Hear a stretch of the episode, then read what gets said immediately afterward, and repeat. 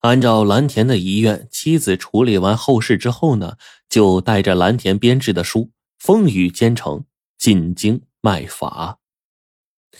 那天，妻子到了京城，他急急的赶到皇宫前，把这一步步大法摆在路边。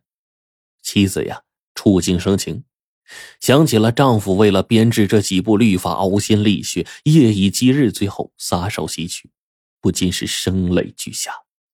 他一声声的叫卖着，如泣如诉。路人闻声都赶过来，很多人前来围观，也有一些读书人。蹲下身来翻看着这些书，他们一边看一边赞叹说：“哎，这些法要是被国家利用，那该多好啊！”蓝田的妻子进京卖法的事在京城引起轰动了，这消息呢，不久就传到皇帝的耳朵里。这天，蓝田的妻子被宣入朝，皇帝看了那一部部大法，龙颜大悦，对群臣说：“你们看看。”治理国家多么需要这样的法！你们整天拿着国家的俸禄，却赶不上一个落地文人能为朕解忧。说着，对宰相说：“这些法，朝廷全部买下。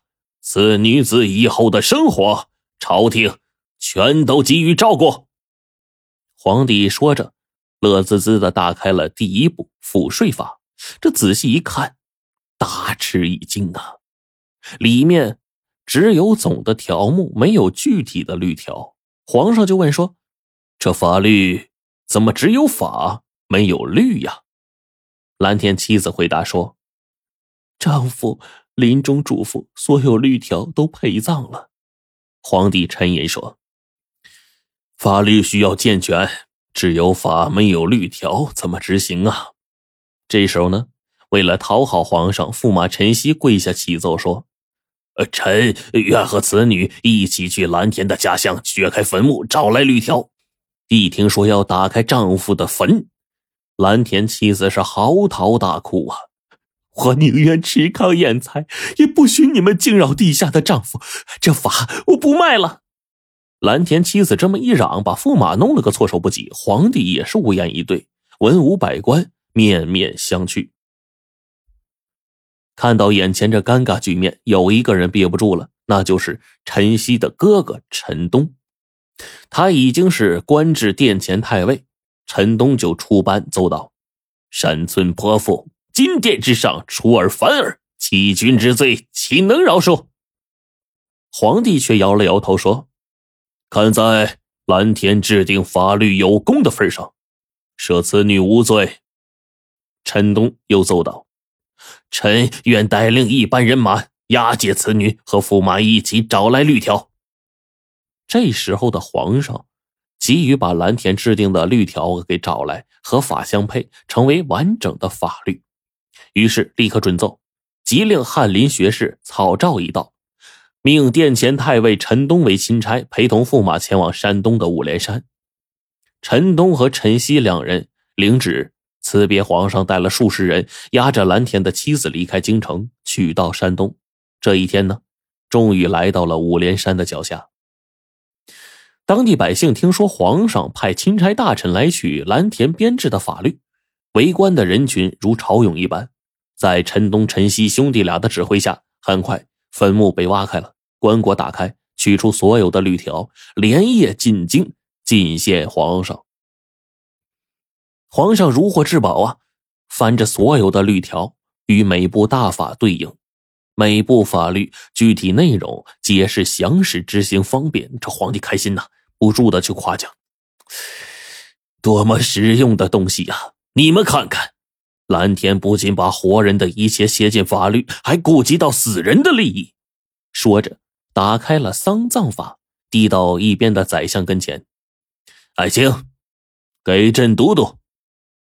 宰相不敢怠慢，接过丧葬法，大声读起来。读了总则，又读第一条。